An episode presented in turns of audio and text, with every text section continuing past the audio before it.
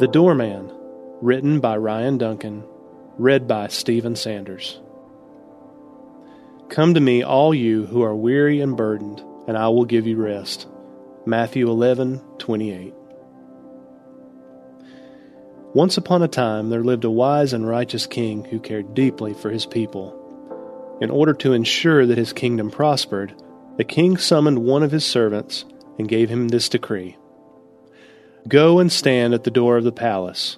If someone comes and asks to see me, open the door and allow them in, so I may speak with them. So the servant went and did as the king commanded. People came from far and wide to see the king. Some were rich men, some were great scholars, others were from noble families. And when they asked to see the king, the doorman gave them entry. Then one day, a poor beggar came to the palace door and asked to see the king. The doorman looked him over and frowned. The beggar's clothes were dirty and torn. He wore no shoes and was unpleasant to look at. Surely my king would not wish to meet with such a man as this, the doorman said to himself, and turned the beggar away. Soon the doorman began Soon the doorman began turning others away, people he deemed too poor or too sick or too strange.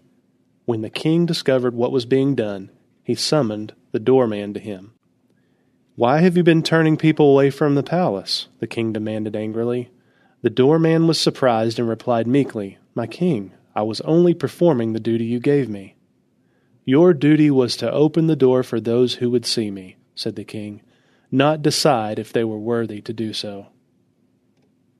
It's unfortunate when we behave like the doorman in this story.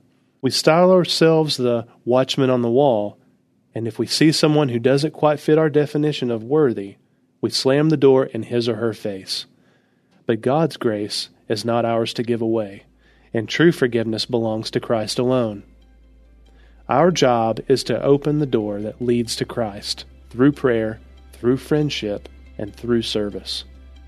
Remember, we all stand on equal footing at the door of Christ's mercy intersecting faith and life.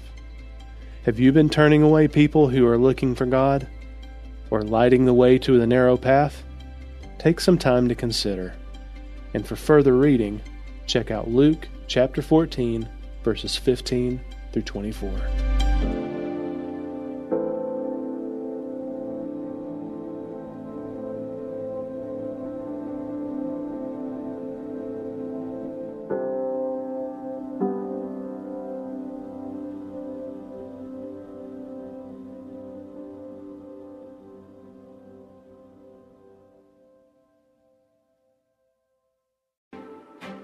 Hello, I'm Adam Comer. And I'm Ryan Chittister. And we are the host of Life After Addiction podcast. What we believe is that addiction is not a surprise to God. That's right. We discuss addiction from a biblical worldview and how true freedom comes through a personal relationship with Jesus Christ. Absolute freedom from addiction. The secular worldview of once an addict, always an addict is just not true.